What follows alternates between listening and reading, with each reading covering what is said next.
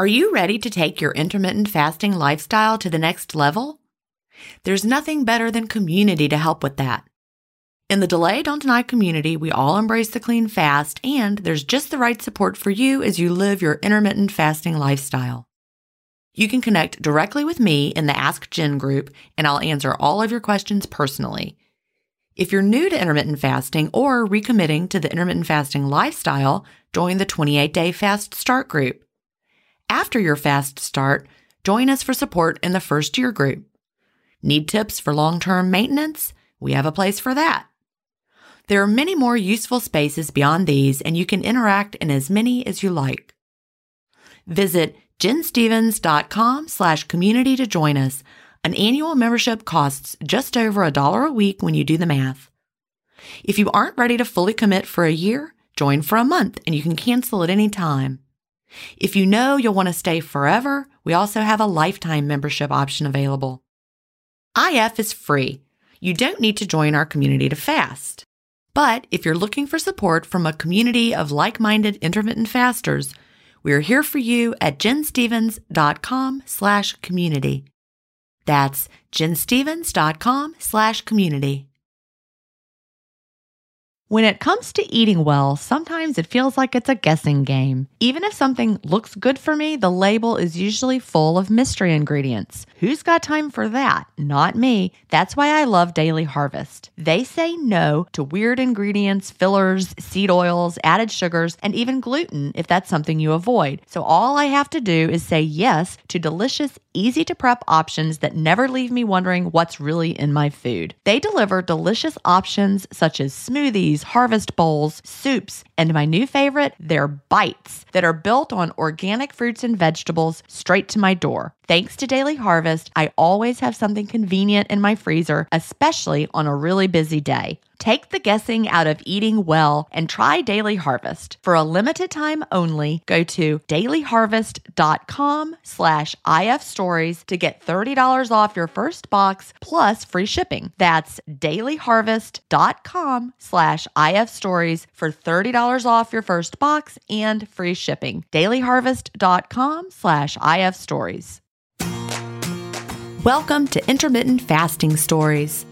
I'm your host, Gin Stephens, author of the New York Times bestseller Fast Feast Repeat, as well as the book that started it all, Delay Don't Deny. I lost over 80 pounds thanks to intermittent fasting after learning how to delay my eating rather than denying myself the delicious foods I want to eat. Now, who's ready to hear an inspirational intermittent fasting story? That's why we're here. So let's get excited to talk to today's guest.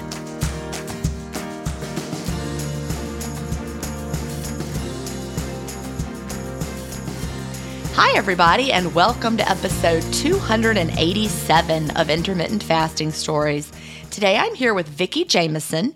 Vicki lives in Taft, Texas, where she is now a retired software engineer after she lost her job in 2017. After 19 years on the job, took her a few months to realize she didn't want to go back and she was loving being retired. And I can attest to that too, Vicki. I've been retired from teaching since 2018 and it feels really good to spend my time doing what I want to do. So, welcome, Vicki. Thank you. I've been listening to you since you retired. Wow. Well, you know, I, am not retired from working. I'm working really hard, but in a way that once your time is your own, it feels really different than when you're working at a job where you have to go there. Right. So, you know, I like to start by asking what brought you to intermittent fasting and when was that? I will never forget because it was really important to me. We had been at a wedding in Magnolia, Texas on September the 9th, 2018. And my husband and I were driving back home from there and we were listening to another podcast that was Be Awesome 365. I've always been real reliant on podcasts for health. And the guy that does that is actually a chiropractor and he mentioned intermittent fasting. So my husband and I finished the podcast and then we started talking about it. And I was like, oh God, I could never. that sounds so hard. I could never do that. So my husband said, well, you know, it really wouldn't be all that difficult. And he said, because you sleep eight to 10 hours. And I was like, okay. So, and when you stop eating at night, you count those in. So it just sounded easier and So that was September 9th. September the 11th, I went onto Amazon and ordered Delay Don't Deny. I had done just enough research there. And out of Delay Don't Deny, I picked 5 2. I don't know why, because I guess I thought I could do two days a week, but that's all. So I went with 5 2 and I immediately gained weight. So I'm like, oh, God, that's not going to work. I get it. at 19.5. So I did 19.5 for a long time. I'm about five foot nine and I weighed 189 when this all started. Long story short, I lost about 35 pounds up to Christmas from September, and then my body settled in at about 145, and it's been there ever since. Wow. So, how many months did it take you to go from 189 to 145? Probably, I, I, I really think it was close to six months. Like, there, it was wow. six months. It was, I really stuck with the five and 19. I'm a tennis player, and so I had to adjust my schedule to make up for playing tennis. And so we play tennis either 6:30 or 8 o'clock every Thursday night. So I had to be able to have the time for my window to be after tennis so that we could all get together and drink and eat. So that was my first working it into my lifestyle. And I was very militant about it for a long time. I also played tennis on Tuesdays Uh, which is a, like two hours in the morning and have lunch with the girls afterward. And so when I first started, I was like, oh, I can't eat, I can't eat till, you know, five or whatever. And now I'll say that flexibility, I go, I just got back from lunch on Tuesday. Then I heard you say on the podcast the other day that you try to stay with your window, but inevitably it's eight o'clock, which is my usual stopping time now because my regular window is four to eight. And so I pretty much make fasting fit my lifestyle, but I I can't gain weight. I don't I don't gain weight. I don't whatever I do, my weight just hangs. I love that. That's the best thing. That knowing that you're you're no longer struggling. So you lost that weight you lost what was that 40 44 pounds over six months which is amazing. And then your body's just kind of hung out there. I want to go back a bit and let's talk about when you first started and you started 5-2 and you know it's funny when i wrote delay don't deny i mean it was so long ago you know i had guided very few people through intermittent fasting. I was just basically writing everything that we knew at the time or everything that I knew at the time.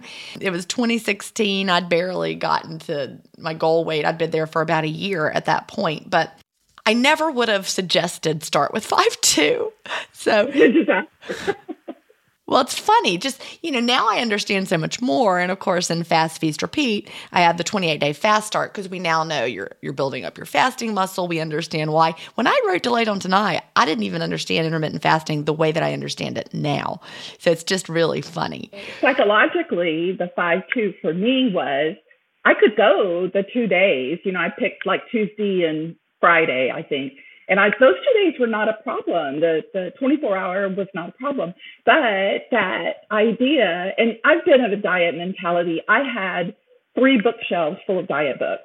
I was never obese, obese, but I was always like lots of stomach fat and never really proud of my body at that point. And 189 is a lot. I mean, that was probably close to baby weight. I was like 135 in high school. So it's not like I said, I wasn't huge, but I was huge enough that I was never happy.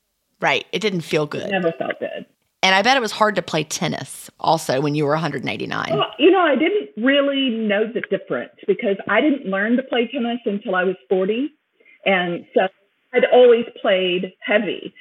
It did. I mean, body composition is the most amazing thing that I really have ever understood about science. Mindset and body composition are two huge things that intermittent fasting has changed for me forever. But my body, I don't ever remember my body looking the way it looks now, ever. I was never that's fabulous. Thin in the waist. I my thighs were. It was just I had belly fat. My mom had belly fat. My grandmother had belly fat, and we all just thought that's the way you go. You get belly fat. And I thought I would always have belly fat. And to actually re, I had worked my buns off to weigh 155 in my life. And then on our 25th wedding anniversary, we went to Cancun and I took a drug called Metabomap, which was a ephedra. And I couldn't even pick up the phone. It made me jitter so bad. And I would get cramps in my calves because I was just dehydrated, I'm sure. But I lost my appetite and just lost the weight. So I got down to one right. and I went on our vacation. But I had bought a bathing suit for that vacation and I was starving going on that vacation. Came back, put it all back on, obviously, since I weighed 189. So I've been married 47 years. So 25 years was a while back. I don't do the math well. Right. It's been a while since that. And I bought a bathing suit for that, which I now can wear always. That's awesome. Yeah, I totally get the the struggle and the diet pills. I went through that whole thing. You've heard me talk about it before, but you know, you're starving, but yet you don't want to eat because they take away the appetite, but your body is like it's just, it's not a, a good way to lose the weight at all. But I want to talk about the belly fat then because you you're the women in your family carried their weight around their midsection. Is that what you would say? Yes, absolutely. It was always and I don't have great posture and I don't know now. I do a lot of yoga now, and so I know it's important to stand up and use your core. But definitely, there's still belly fat that I have. There's still a pooch there, but it's more wrinkly, baggy than it is. It used to just be bloated, a bloated belly. I get it. So you can really tell by your waist measurement. You know, your waist circumference, I'm sure, has gone down a lot. So that's really exciting because we know that our waist circumference tells us a lot about our overall health. Yeah. Smaller waist, healthier. I'm not a good measurer, but I live by the scale, which I know is right totally different. But the scale does. It's okay. You know, you said that like it was like something to be ashamed of, and it is not. Because I want to let everybody know that it is not wrong to weigh. It's actually, I wish I felt healthy mentally with getting on a scale and not letting it upset me. That would be probably ideal. It's my boundary. I can see. Mm-hmm. I don't. I don't have honesty pants because I don't wear anything tight around my waist because it just bugs me so bad. So, and honestly, since I started this, I have not had anything to bind me. I mean, my clothes fit. They just, my body isn't changing anymore. And I don't know if that's because I don't gain weight or, and I eat, I know that you can't eat everything you want to eat all the time and stay thin. I know that, but I do a pretty good job of eating what I want. right. Have you found that what you want has changed or is it still just the same? The biggest thing that's changed is that I quit drinking. Okay. Yeah, I gave up alcohol because intermittent fasting really showed me, and I'm, I'm re-listening to the appetite correction book because there was some things I wanted to re-hear about that. But just the idea that it's not willpower. We grew up on the idea that the reason you were fat is because you had no willpower, and that's so wrong. That is just not. Our science and understanding of science makes the difference. Yep, that's exactly right. I was I'm working on a new book that's due in I don't know like 3 weeks. I'll be sharing more about that as that goes, but I just wrote a section today where I talked about willpower and you know how we always heard about calories in, calories out as this formula, but the longer we do those low calorie diets, the ones we used to do in the past, our body sends us a signal to eat more and more and more. And it also lowers our metabolic rate. So, calories in, well, our bodies are trying to get us to eat more. So now we're like binging because we're starving. Our body is making us do it. And then calories out gets lowered because our metabolic rate is lowered to go along with our low calorie diet. So we kind of lose out on both sides of the equation. And it's our body trying to keep us alive. And that's the part, once you really understand that, you realize it was never about your willpower because you really cannot, you, you know, outwill your body. Like try to hold your breath. You, you're eventually you'll start breathing again. Well, being a software engineer, I live and die by logic. And the logic is that if you got on a treadmill and you just cranked it out for an hour and you did 500 calories and then you pulled up little my little fitness pal and put in how much food you ate, you ain't ever going to catch up. It's just the whole calories in, calories out just falls completely apart. But the the learning about insulin and spiking and all of that was critical. And my husband, when I first started, was like, oh no, no, I have to eat. And so he would eat lunch at noon and then he would eat all evening. And he's a snacker. And then I started losing weight, losing weight. And he was like, okay, well, that's not fair. So then he started fasting with me. And now he went and had his A1C checked. It wasn't his insulin, but his A1C. And it was scary. So he got a little more serious. Well, now he avoids all added sugar. So it's made us all aware of what we're putting in our body more than ever. Are you tired of feeling tired? Are you someone who hits snooze and then slams your head straight back on the pillow? Magnesium Breakthrough is an all natural supplement that helps you sleep more peacefully and wake up feeling refreshed. Magnesium Breakthrough is the only magnesium supplement on the market that contains the optimal ratio of all seven essential types of magnesium. So, if you want to feel more energized and get the best night's sleep you've had in forever, check out bioptimizers.com slash ifstories. In addition to the discount you get by using the promo code ifstories10, you can get free gifts with your purchase up to two travel size bottles of Magnesium Breakthrough. And who does not love something free? Act fast. This is a limited time offer. Go now to bioptimizers.com slash ifstories and don't forget to use the promo code ifstories10. You'll be amazed at how much better you feel by taking Magnesium Breakthrough. Your last day of vacation and you found time for a deep tissue massage followed by a long mud bath, then a two hour nap. Because you're an American Express Platinum Card member and booked your stay at a fine hotel and resort through Amex Travel, which means a 4 p.m. checkout. And those relaxing vacation vibes can keep going at the airport in the Centurion Lounge. Just a splash. Before you board the plane, back to reality. That's the powerful backing of American Express. See how to elevate your travel experiences at americanexpress.com slash with Amex. Terms apply.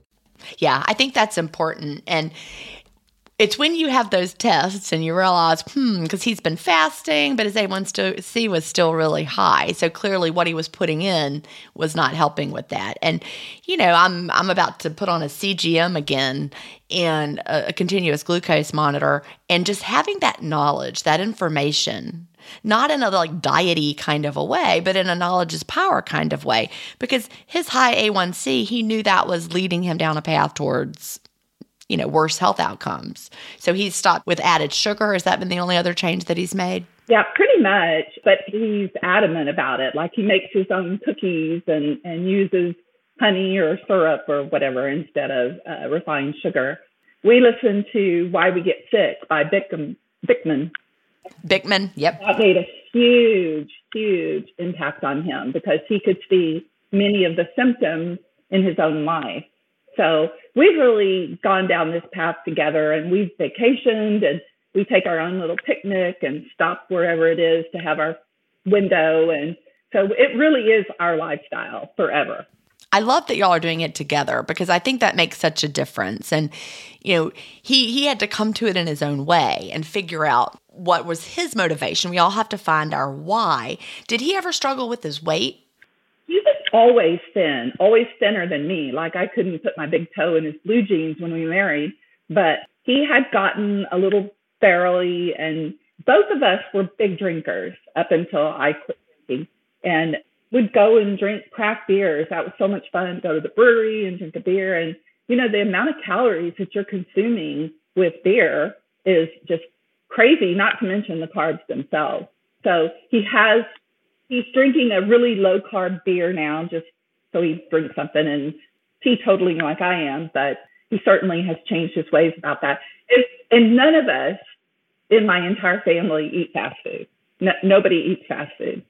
Have you always not eaten fast food, or is that new? Within the last five years, for sure. Um, well, it's just not that good, is not it? Not good. It's a waste of money and time. And now we're so conscious, health conscious of what we eat and living on the farm, we have our own meat. We eat, you know, hunted meat, deer and pig. And my daughter is a gardener, and so we grow gardens. Oh, I love that. And uh, if anybody wants to look up the page, it's Freedom Harvest Farms in Taft, Texas. Oh, so y'all actually y'all actually raise yeah. food, then you sell it to. Us. So you're far, you're like legit farmers. Yeah. You're not just like hobby farmers feeding yourself. No, we're hobby farmers to the extent that my husband and I are retired and we told her she had to take care of all the really big responsibilities.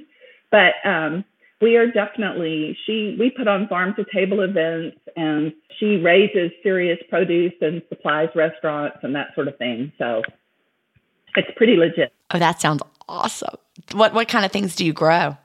She does a little bit of everything but south texas allows for two huge seasons so we've got some winter vegetables the the greens but tomatoes corn peas beans and squash in the summer but pretty much, she just harvested sweet potatoes the other day. Do beets and a little bit of everything. Oh, I'm so envious because there's nothing better than fresh food that you just grew right there and you bring it in, you know where it came from. And my uh, grandson, who's seven, just killed his first animal this weekend. He killed a hog. And so we butchered the hog and put it in the freezer. And you know, people who have never been to one of those events. It's it's funny that you mentioned it. He said he how old is he? Six? Seven. He just turned seven. Okay, I remember being around that age and we had just moved to the mountains of Virginia. And we lived in a very rural area in the mountains of Virginia and our neighbors, like the whole neighborhood. Now, this is a rural area, so you know what I mean by neighborhood. Let's this mountain road, and people live on the mountain road. But the neighbors got together at somebody's in their in their field and they butchered a hog and I can remember being there. And then after they butchered the hog, they went and they we went to the, one of the neighbors' houses and they made chitlins with it. Uh, you know about chitlins, I'm sure. I did not eat any chitlins. For people who don't, that's hog intestines, but it was quite a delicacy. I know my mom and my stepfather, they participated in eating the chitlins. I did not, but you know, they all worked together and they it was like everybody shared that hog together. And, you know, I know there are people listening who may be vegetarians or vegan and they don't eat meat at all. But for the rest of, of us who do eat meat, you know, it's something powerful about realizing where your food comes from. And I love that your grandson is getting that connection. Right. Yeah. My daughter lives on the property with us, but we have 10 acres here. And she lives right next door. And so we commune a lot of things. And she's the gardener and I'm the processor. So I can and ferment and I've recently in the past year learned to do sourdough bread and we're, kind of preppy. We we're kind of get you know I don't even want to mention all the other things we've done to prepare for the apocalypse, but Oh, you're ready. You've got it all. You're on your farm. You're self-contained. We are going to, if anything bad happens here, I'm just going to have to learn how to like grab fish out of the ocean with my hands because we are not prepared at all. no.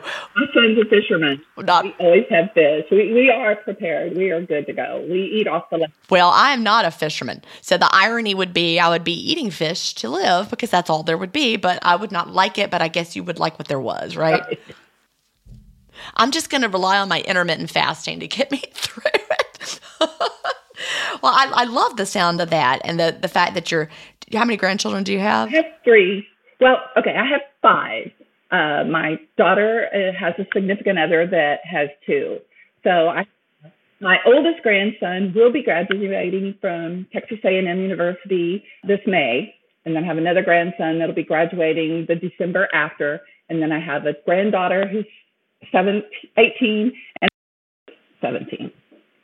And then this. I love that. But I, I love that the the ones that are close by are, are growing up on this farm next to you. And that just seems like a great life. Yeah, it's pretty good. Well, let's go back a ways. You know, you mentioned, you know, you had three bookshelves full of diet books. Let's talk about your diet history. How far back did you start really struggling with your weight? Because I know for me, I was always diet aware. It wasn't until I went to college and came back home freshman year that I started my first actual diet. But when did dieting start for you? I got married in 1975, and I don't remember ever worrying about weight then then we were married two or three years and we drank a lot of beer because we were young and stupid. And uh, anyway, seems like just as life went on, it became a constant thing. I remember at one point in my life drinking Diet 7 Ups. That was the thing. I would drink Diet 7 Ups one after another, doing different, you know, I did all of all of the book diets. I never, other than the Metabomats, I didn't have any drugs or pills or injections to deal with, but always trying to figure out. And and I, it was always around health. Like this is a healthy lifestyle, so I'm going to change to that. But I never found anything that worked until I started 19 and 5. And that was. I love that. And when I first started, I would eat every single thing I wanted ice cream. And, and now I just don't, you were asking if I changed. I don't crave that stuff like I used to. I used to eat a lot of junk food. But recently, I've noticed myself wanting to snack like snack foods, trail mix or whatever. And so that's the reason I was going back to read Appetite Correction because I wanted to reinforce what it is that you do that triggers those nasty habits that caused you to get there in the first place. I do have always had appetite correction and I can absolutely feel a difference in my body. That was one of the first things that was astounding to me was to feel organs like you can feel your organs in your body for the first time when you get rid of a lot of that. I know what you mean. so that's true. That's true. So you know, you're talking about appetite correction, the book by Dr. Bert Herring, and he's one of my very early influences from when I began, which you know. When you're going back through appetite correction now, what's jumping out at you? Any any aha moments or remembering things? One of the things that I thought was super, super important, and of course I'm super aware of how influenced we are by the medical system and our advertising.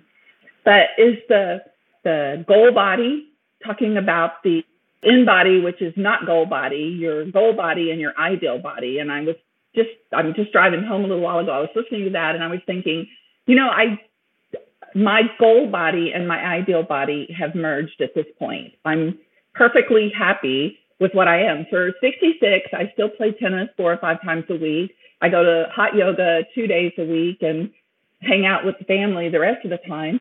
And my weight and my fitness has allowed me to do that. So I just feel good about when I look in the mirror, I like what I see. I am, I do have a little terror when I think of weight gain, of getting back where I can't control it again. But it's like I told somebody on the community the other day, you I never say I fell off the wagon. I never say I can't, you know, I I I did wrong, I ate the wrong thing. I never say that. It's always about tomorrow's options because you have the freedom to choose. And a, a fast can be an hour or a fast can be 20 hours or a fast can be 48 hours, whatever you choose. But all of the failure talk never does me any good. Yeah. And, you know, I think the thing is, even if something happened, and we went down a weird road or something changed in our bodies and we gained back some weight. You're not going to gain it all back. And you've got all the tools now to understand what's happening. And that's the difference from the past, wouldn't you say? Definitely. I started, you're such an influencer. I started, uh, hormone replacement therapy recently. It's been about two months. And I've always been so against putting things in my body anything. I did get a vaccine, but I didn't want to. I went kicking and screaming to have that done. I don't like people to put things in my body. And so it was always very difficult for me to, now I lost my train of thought. To take, like the idea of taking hormone replacement therapy felt like putting something in, right? And I do think there's a lot of misinformation. You know, you talked about that a lot. I think we kind of got the idea, oh, your breast cancer risk will go up or whatever. But my main goal in life is quality of life. Everything that I do, I don't go to the doctor because I don't want to know if I have cancer. I want to live my life, and if it's over, it's over. So quality of life is important. And I have found that I went to a very specialized uh, set of nurse practitioners that deal in hormone replacement, and they took profuse blood tests and, and tested everything and told me what I was deficit in. And I felt really comfortable with what they told me. Oh, and they were huge on intermittent fasting, by the way. The minute they walked in the I love that. I, they were like, Oh, you have to intermittent fast. I'm like, Oh no, do that. So we were good for that. They were they were recommending it without even knowing that you were doing it? Yes. Love it. Yes. So that was fun because I got an A plus there. But I've never it has contributed to quality of life. It has definitely the HRT. Better. Yep. Yep. Better sleep, better sex, better you know, just day in, day out. However, my weight has slipped about three pounds consistently. But again, even 145 to 150 is five pounds less than I ever accomplished before. And I'm 66 years old. I'm not going to be a model. You know, I'm okay with a body that just allows me to do the things that I want to do if I feel good. And I do feel good. That's really important. I actually, after HRT, hormone replacement therapy, my waist got smaller again. So that was a good sign for me. But I totally share you know your your thoughts about not wanting unnecessary medication and it's funny when you described you know not wanting to go to the doctor because you just don't want to know that's how my mother is my mother is completely like that and that's how she raised me like i mean my, my mama was a hippie okay i'm just gonna say it we moved to the country in the in the 70s we grew up we would have been on a commune probably if she'd have let us but we didn't but um, so I understand that. But she raised me to I don't know, I grew up not wanting, you know, to take medication unless I needed to. So I understand the reluctance for hormone replacement therapy. And my um my friend an OBGYN is the one who talked me into it. And it made such a difference. So, uh, you know, there's a time because we're just replacing the hormones that our body is supposed to have so that it will work optimally. Right. And it, it has done exactly that. And somehow I think that they they do a really good job of regulating that because when I went back, you know, they had given me a certain amount and the other thing I didn't know is that everybody, back to our bio individuality, hormone replacement therapy is very individual. They have to test. They can't just hand you hormones and say, take these, because I had no testosterone and no estradiol. No way. Ditto. I was zero on that. Big zero. And so they prescribed an amount. I came back in 30 days and she said, You are absolutely in the range now. So they hit it right on. Here's the way I liken it when it when it comes to hormones. Like let's say someone is type 1 diabetic and their insulin, I mean their pancreas no longer produces insulin. Nobody thinks twice about that person taking insulin shots, right? Their body doesn't produce the insulin that they need. They take insulin. Same thing with hormone replacement therapy. Our bodies, as we age, lose the ability to create these hormones, our, our you know, our estrogen, our progesterone, our testosterone, and so we're just replacing what our body is no longer making. So again, I'm not a hormone expert, but that's why I have friends who are and doctors who are. Well, I, it has made a huge difference in my life. I feel really good, and I'm I'm glad I did it for sure. I do know that um, there was some conversation about the synthetics versus bioidentical, and I'm old enough to have Medicare. And Medicare, the government will of course cover the synthetic, but not the bioidentical. Um, but I wouldn't put that in my body.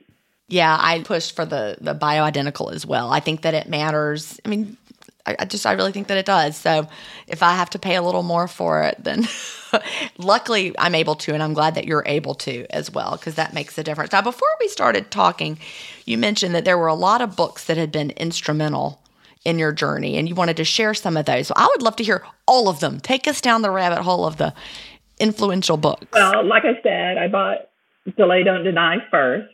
Then I went and bought all of your books and we're kind of hippie-ish here. So we've been cleanish around here forever. And so that was just a re-influence of that. But I read What, When, and Wine and obviously the power of appetite correction. But I bet I've listened to both the diabetes code and the obesity code. Just loved it.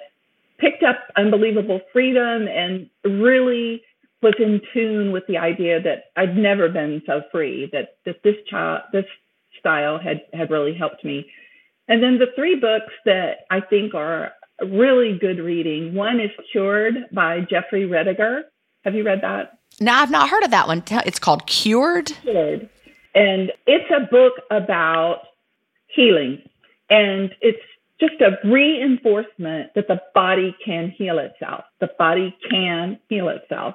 And he has all kinds of stories of people who had faith healing beliefs, people who changed emotions, you know, like got out of a bad marriage or, you know, estranged themselves from children. It just all kinds of different things. But it's a, it's really for anybody, I especially think anybody who is suffering with a disease like cancer to hear that somebody thought their life was over and moved to Hawaii to live out their best days, but changed their diet in the meantime. And that was nine years ago. I mean, those just good stories and, and just a belief in yourself and to understand that when we talk about autophagy and healing, it's not just diet woo woo. It's real. It's that things. Well, we know that from books like Bruce Lipton's book, The Biology of Belief, and Joe Dispenza's book, You Are the Placebo and Breaking the Habit of Being Yourself. We know that our minds can do amazing things in our bodies. And it's more than just you know having a positive mindset it's it's it's a lot goes a lot deeper than that i mean of course you want to start with a positive mindset but you know, our we can literally change our bodies. Well, and then I told you that uh, why we get sick. My husband and I both listen to that, and that's just important for anybody that's overweight. Really, I mean, that book really speaks to you. If you are looking for motivation for why you need to change something, that book is great for that because that whole book, Why We Get Sick, is all about how high levels of insulin, chronic hyperinsulinemia, or high levels of insulin are linked to like literally he links it to like everything, doesn't he? Yes, yeah. Well, my husband has a lot of skin tags, and uh, mm-hmm. there was that conversation. Like that's one of the symptoms of the insulin resistance, and so I, it's fun to hear my husband share that story with other people as though he were an expert. You know, I love it. Such- well, he is. He knows more than the other person knew. and then the last book that I read recently was um, This Naked Mind, and I read half of that and put it down and said, "I'm sold." And and that was that book is a lot about mindset and and just looking at life the way it is. And I came from a very like tennis is really wrapped around let's play tennis and then let's go drink. We all talk about adult beverages, and and my life really centered around alcohol but it was making me sick. And one thing intermittent fasting has taught me is that there you can feel better, but you have to understand your body. And everybody's body is so different that you really get to a point where you it, drinking doesn't feel good, and it was making me sick, sick, like throw up sick, and it was ruining vacations and I would say things that I wasn't proud of, and I just made up my mind that that had to stop. And it's been, you know, started out with the alternative. I'll drink a Heineken Zero Zero or have a fake, you know, tequila or whatever. Now I just drink water or Topo Chico because I don't need that to be socially acceptable anymore. People know me that I don't drink, and so it's uh, it became easy. But the book was very helpful in saying, you know, just because everybody else does it doesn't mean that it's good. That's really true. And that book is again This Naked Mind by Annie Grace. And when I read it, it was really, it really was life changing for me. And also understanding the whole, you know, you can choose to completely abstain for the rest of your life, or you can have whatever relationship with alcohol you choose to have. But that's the biggest point of this naked mind is that you get to choose. You know, there are times that I go out. I had friends here this weekend, and one night I was the designated driver and didn't drink at all. And then one night I chose to to have some drinks, and another friend was the designated driver that night. And it it it's all about choosing and knowing exactly how much you want to let it into your life and how much you don't. I was going to say, along with the books, I've really thought a lot about coming in talking to you and the podcast, I listened to you and Melanie for years until you left. And then I switched over. When I first started intermittent fasting stories, I was like, oh, this isn't going to appeal to me. But now it's like my lifeblood. I go back to it anytime that I want to just reinforce what a wonderful thing intermittent fasting is. And so I love the stories, and I always encourage people your story is there somewhere in those 200 episodes you have a story that you're going to go, that sounds exactly like me. And so then I was in the Facebook groups up until that changed. And then I signed up for a year of the community. And I was like, oh, I don't really need the community. I'm good. But I made a decision, as you know, and just recently bought the lifetime membership because not only do I want to be able to go back and read other people's stories, but it's you serve as a servant to help other people when they questions. So, you know, I, I felt like this is such a critical piece of my lifestyle and who I am that if there's something I can offer that helps somebody else, I will always be that person and I will always want that. So that was why I did the lifetime membership. And I appreciate that so much because what you just said is so important. It not it doesn't just help you. Like when people join the community and you know they they need support for themselves. You're also there supporting other people whether you're having a hard day whether something bad has happened or whether everything is great and whether you're celebrating something. And we also need experienced members like you to tell the new people what's coming, you know, to, or to encourage them. And if, if it's just me telling them stuff all day long, I mean, like they heard me say it before, they need to hear it from Vicki. They need to hear it from, you know, everybody else, you know, someone who's two months ahead of them. So I love that there are so many experienced intermittent fasters who have chosen to stay connected to the community. But it doesn't just help you when you're new. Like I am so much stronger in my intermittent fasting practice now in 2023 because of guiding everybody else. It's like sometimes I give myself the advice I would give somebody else, you know, like when I it's uh, those are the tools that I've used and, and continue to use and would say is an important part of sharing. The reason I decided to finally do the podcast is because I did Whole 30 this summer. And that was a big, big thing for me. It was the first time I had done a diet since I quit dieting. And my husband and I both did it, and it required a lot of cooking because if you're going to do that, you can hardly go out to eat. But I really felt the changes and I felt the, you know, the no sugar. And it's a critical part of your life to start to feel. We, I think our culture and our system doesn't want us to feel anything except good. Numbing the feelings with the food. And the numbing is, is huge. And so feeling, you don't have to feel pain, but to know what it feels like to feel good. My mom died of throat cancer and she was always overweight. And I was one of the driving factors was I don't ever want to be overweight like that, you know? And um, she came to me one day and it was like, I don't know, a month before she died. She was really thin because the cancer was killing her. And uh, she had this beautiful yellow blouse on and some bangles on. And she said, stuck her arms out and said, if I had only known how good I would feel. And I was like, that's the problem. People don't know how good they can feel. And they think the way they feel today is the best they're going to feel every day. And it's not the truth. Well, what a bittersweet moment. She struggled with her weight and then dying of cancer.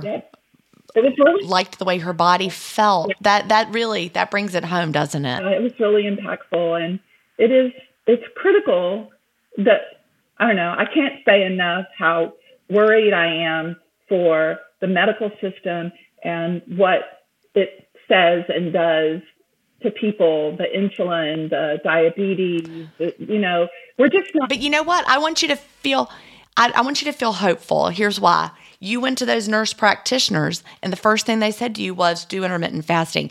It is growing. You know, I've been around intermittent fasting in in the the groups since I before I started my first group, you know, 2014 and my first group that I started in 2015 and the way people's doctors talk to them then versus now. And I'm part of a, a health and wellness community with health and wellness you know podcasters and writers and you know influencers and a lot of doctors in there and they all believe in the power of intermittent fasting. You've probably heard me talk about them this group before.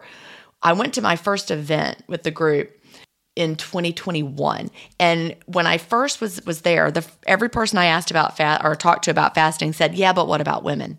But do you know since that time, no one is saying that anymore. That's not a question I get. Like I just went to an event in New Orleans and not one person said, "Yeah, but what about women?" Every person instead said, "Yeah, I I do intermittent fasting too." So it's happening. We're doing it. And it also the whole idea of the bio individuality. I see people struggle day in and day out with sharing. Like it's worked for me, and that is something that I went through because I'm a proselytizer for sure. I'm like, oh, somebody's going to say to you, "Oh my God, what are you doing to lose weight?" And you tell them, and and then they're like, "Oh, okay." And then or you buy a book for them. And the reality is is that I was so happy when I read Fast, Feast, and Repeat because it was it was the Bible of fasting for me. And I felt comfortable to just say, you know what, I'm not taking responsibility for whether or not you do this and succeed. Get the book. I'm not going to buy it for you because I bought books for people and they just gave them to someone else You know. Well, I think it's more powerful when they buy their own book. It, You're right. It is. They have to make that decision, and whether it's alcohol or eating or whatever, those are not willpower decisions. They're mindset positions. Oh, Bravo. You know, the school teacher in me loves that. They're not willpower decisions, they're mindset decisions. That is true. Yeah. And and that's my biggest takeaway from intermittent fasting is mindset that just believing that feeling good is important and and that it's just not that complicated. It's not complicated. Just don't eat. But, you know, I have a gazillion friends who i've talked to that have seen me go five years and not gain my weight back, and still they're like, "Oh, that doesn't work for me," you know. Um, the if you travel, you know how to pull off a perfect getaway. You know, after you enroll with your Delta SkyMiles Platinum American Express card, you get up to $10 back monthly on U.S. rideshare purchases with select providers, like a car to the airport. You know which remote retreats have the best herbal baths, and where the Wi Fi password is rarely used because you're the escape artist. It's why you're a Delta SkyMiles Platinum American Express card member. If you travel, you know. Terms apply. Purchases must be on card. Visit go.amex slash you know. When you choose Organic Valley, not only will you be enjoying great tasting dairy, you'll help to save over 1,600 small organic family farms who are protecting over 400,000 acres of organic farmland and all the plants and animals that call it home. This is dairy you can feel good about. It's great tasting, high quality organic dairy, ethically sourced from small organic family farms. To find Organic Valley Dairy near you, visit ov.coop. That's ov.coop. Bert Herring book I was listening to brought up the hypoglycemia. And uh, that is still, you still talk to somebody and they're like, oh, no, I can't. I get low blood sugar. Miss. you know, there might That's be, true. There might be, but the chances are it's just that if you choose to stop eating, you will find a different you than you ever knew. That's exactly right. And I'll tell you when I had hypoglycemia is when I was eating all day long and I was on that blood sugar roller coaster and I was going up and down and up and down. That's when I felt crashes, not now. I've said time and time again that our children, you talk about the, the teaching and and how that changed with regard to snacks. But like you go to a conference and it's like they don't make you sit for more than an hour and they're giving you snack bars and donuts and coffee with creamer and I mean, here's your lunch and I mean, we shove food down people all the time and it's not an easy decision to say, you know, I'm really not hungry and I don't eat till 4, but it is easy if you get used to it. That's exactly right. Now I want to circle back. I didn't ask you why. You you talked about that you did Whole 30 last summer. What was your motivation? Because you know, Whole 30 is a fabulous elimination protocol. Were you trying to figure out if there were some foods that didn't work well for you? It it had to do with my husband. He had been to the okay and was struggling with high A1C, and he and I both we, we both play tennis, and so he had a lot of aches and pains, and I have some. And so we were like, let's see if we can, you know, feel a difference by taking some of these things out of our diet. So it was definitely for pain, inflammation, and to see whether we could get his sugar down that is exactly the reason to do whole 30 so you know some people are like i'm doing whole 30 again. I'm gonna it's not a it's not wasn't designed to be a weight loss plan that you go on and off. Did you learn anything about foods and your body? Were, were, were any things inflammatory for you that surprised you when you started reintroducing things? No not really. The big demon is sugar you know? There's so much sugar in everything. I learned that i don't want my salad dressings without sugar. That that's nasty. Uh, that was not one I'm willing to give up forever. But mostly sugar. I didn't have any gluten. I'm I'm really kind of a just a plain old person when I don't have a lot of sensitivities to things. But my husband did come out of Whole 30 and decide that he was not going to add the sugar back in, and and he's done really well. My daughter has always been very thin, and she is a health nut she is undergoing right now an autoimmune protocol diet. And I don't know if you've ever looked at that, but that is like eating nothing. It's meat and green leafy veggies, and that's it. And it is a serious elimination diet to add things one at a time. And it's serious, serious, but she's got some serious autoimmune things going on. And most of what we probably are dealing with in disease world is autoimmune. And, you know, we, we pull cancer up as the big C, but honestly, autoimmune, it's the next biggie. And controlling diet, part of this intermittent fasting is getting control of your diet. You know, if if you do nothing else, I figure in my life, if I do nothing else but quit eating fast food, I've given myself a leg up. I mean, that's absolutely big change. You know, I I did um, whole food plant based for sixty days, and oh, did I? Have you seen my seen my follow up in the community about dairy? Uh, no, I don't think I have. Well, I was thinking that dairy, like I had the shoulder pain, then it went away, then it came back, then it was. so I've been experimenting to figure out if it's dairy, and I have figured out I do not think it was the dairy. Because I, when I traveled to this conference in New Orleans, I was a whole week dairy free, and the, everything they served us was dairy free because that's they don't do dairy or gluten in this community, and sitting on the airplane, laying in the hotel room bed that was not like my bed, I figured out I did do something to my shoulder, and it has to do with when I spend a lot of time sitting on the sofa at this house versus at the other house. So it was not the dairy. So the dairy that was exciting to figure out. That's a tricky subject as well because dairy straight from the cow is not what you buy in the grocery store. Absolutely. It's very different. Very different. And my daughter found some raw cheddar cheese that she can get at natural grocers or whatever that she can eat. But if she eats shredded cheese like you just buy at the regular grocery store, it makes her sick. So, you know, there is that. And then I think Beckman is the one that talks about Louis Pasteur and, and the decision to stick with pasteurization wasn't like to save our lives. I mean, originally it was, but in the end, it turned out to be more about my way is better than your way. But, yeah. but there is dairy is tricky because you can, well, for that matter, most gluten free sensitive people can eat sourdough bread because it's fermented. Right. So I'm I'm not eating as much dairy as I had been because I will say that whole the whole food ish plant based way of eating, you know, my waist got even smaller. You know, it really my body loves eating that way. But I really love butter and I really love, yeah, it was hard to go out to eat. You know, I, I got on my own nerves. It was Christmas Eve. We were out to eat with my family, my mother and my uncle and Will and Chad. And we were out to eat. And my mother and my uncle, you know, they were visiting. They wanted to go to Um, we went to Bonefish Grill. So we're sitting there, and I, they had plenty of things I could eat. And I'm dipping my bread into the oil with pesto. I'm like, oh, I can't eat this because it's got Parmesan in it. And I'm like, wait, okay, officially, I'm on my own nerves. and then I was like, never, I'm done with this. So. Yeah, I don't do do well at restricting things. Just yes, I'm that person, and I hate beating that person when I go out to eat.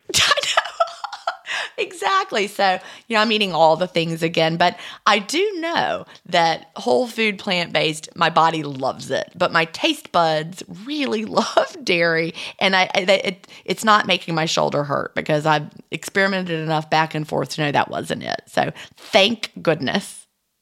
So, the book that I need to find is the book Cured. Tell me again who the author of that was.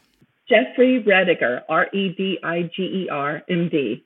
It's a great read. Okay. All right, I'll have to look for that one. So, you mentioned we haven't really talked about your schedule much. You do kind of stick to a 19.5 still, but you adjust it based on your tennis. Is that right? It's actually, um, I have a four hour window. Okay. Uh, I stick to that pretty close, and and it's really easy for me because we eat early, and then my husband doesn't suffer with the late night heartburn and stuff. So we eat four thirty, five o'clock every day and by eight o'clock, I don't want to eat anymore, and I don't. And so it's, it's a really easy schedule. When I'm on the tennis court, it makes it a little more complicated because I have to be eat and then be, you know, done by the time I go out to play. So that I work around that a little bit. But I'm really very, very flexible now in my life. I like the four to eight, but if it isn't four to eight, I don't lose any sleep over it. Yeah, that's great. So you're you're more like me. You're somebody who keeps the the boundary of the eating window and slides it around instead of like counting the fast, right? Right. Yeah, I couldn't tell you how long my fast is. That's way too complicated for me. I did. I'm the same way. I used it in the beginning and I loved it. But yeah, no, the window is all that matters to me. I try to keep my window. It's, it's like I said, it's easy because I plan to try to go to four and finish at eight, and then I don't keep up with anything else. It's so much easier to keep track of your eating window than the fast. I just like I like just like you. I have no idea how long I've been fasting at this point. It doesn't even matter. Now I'm still fasted. We're recording. It's you know almost 4:30. I haven't eaten yet cuz I like to wait till after I podcast to eat, but when we're done, I'll open my window and I don't know how long it's been. I could do the math if I wanted to, but it doesn't matter. The only thing that matters is keeping the boundary of the eating window from stretching too long. And I actually don't even really count it anymore. But when I do, when I feel like I've had a really long window, I'll go back and count it and it'll be like seven or something. That feels really long now. Yeah, it feels like you've broken all the rules and you're like, oh, you know, it was just seven hours for gosh sakes. I mean, yeah, yeah. so, is there anything that you struggle with? I just struggle with because my family is so OCD about healthy food. I struggle with eating junk food, as in snack foods. I love a bag of potato chips. I cannot leave potato chips or trail mix or yogurt raisins. I can't have voluminous amounts of those in my house because I'll just sit down and watch Call the Midwife until I eat them all up. I love that show. There's a new season, isn't there? And I haven't watched it yet. I'm I'm uh, only on season six, so I'm just coming oh ranked, but it's great. But yeah, that's the only struggle that I have is just overeating my favorite snacky foods. Same thing. And when you read appetite correction, or I have to also have this in fast feast repeat, it's because we don't have the off switch for those ultra processed foods. Like if you were eating carrots, you'd be like, I've had enough. Right. But right. there is no off switch for potato chips. Oh, none. Bean dip. I get it. God, I love bean dip so much. So I just try not to buy those things, but occasionally I buy them because denying myself anything is a recipe for disaster. Ditto. Yeah. Absolutely. I totally get it. it. So we are almost out of time. The time just flies. I've loved visiting with you today, but what would you tell someone just starting out with intermittent fasting, or what do you wish you knew when you first started? Well, I already said the part about mindset versus willpower. I really wish that someone had made it known to me or clear to me that it isn't that you're lazy or you don't have the willpower. That is not it. You have to fix your mindset though. As long as you're still in a victim mode and believing that you can't do it or that you're being punished, you're not going to be successful. So you got to fix your mindset. It's not about your willpower. And I just think that the best thing anybody can do is to stay. If people go to church to weekly up their religion, to have faith and to be surrounded by people who believe like they do, and to have leaders tell them what is a good way to go. Your communities, your podcasts, you know, whatever it is you choose, those will help you keep the faith. And I think it's hugely important. So surround yourself with people who are on the same journey that you are. I, I, I think that's important. You know, we see that in, you know, support groups are just so powerful. Who was I talking to? I can't remember. I was talking to someone recently about something with a support group and they use the wording peer to peer support group. And I'm like, that just nailed what our community is. It's peer to peer support. And that really is the best kind, you know, because, you know, here I'm Gin, right? I mean, I can tell you things all day long, but, you know, and I, I am very much a peer, by the way. But having others around you makes such a difference. You don't just want to hear from like experts, you want to hear from peers, people who have been through it. So that's find yourself a peer to peer support community, wherever that is. Of course, you know, I would love it if it was with us. Go to ginstephens.com slash community. It's a great place to be, but wherever you can find support, find it. agreed. Well, Vicki, it has been a true pleasure to talk to you today, and thank you so much for sharing your story. Thank you, Gin. I loved it. Do you have an intermittent fasting story to tell? Email me at gin at intermittentfastingstories.com and I'll add you to the lineup. That's G I N at intermittentfastingstories.com. The world wants to hear your story. That's it for today. Remember, I may have a doctorate, but I'm not a medical doctor. So don't use anything you hear on this podcast as a substitute for medical advice. Please always check with your doctor or healthcare provider if you have medical questions. I'll talk to you next week, Fasting Family, where we will hear another inspiring story. Have a great week and fast on.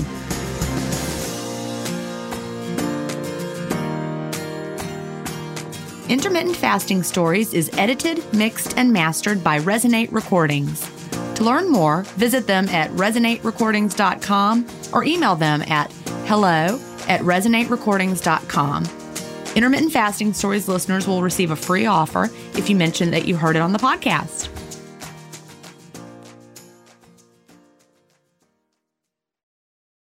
Welcome to Pura, the most pristine, safe, climate stable city on Earth. A haven amidst the wreckage. Here, you're safe from heat domes, superstorms, water bandits in the outer lands. There's no crime in Pura, no murder, no suicide. And best of all, there's no cost to join us. In Pura, we promise to keep you safe. They killed her! You took everything! In a world that doesn't feel so safe anymore, we're waiting for you. Here, in Pura. The Last City is a new scripted audio drama from Wondery. Enjoy The Last City on the Wondery app or wherever you get your podcasts. You can binge all episodes of The Last City right now, ad-free on Wondery Plus. Get started with your free trial at wondery.com slash plus.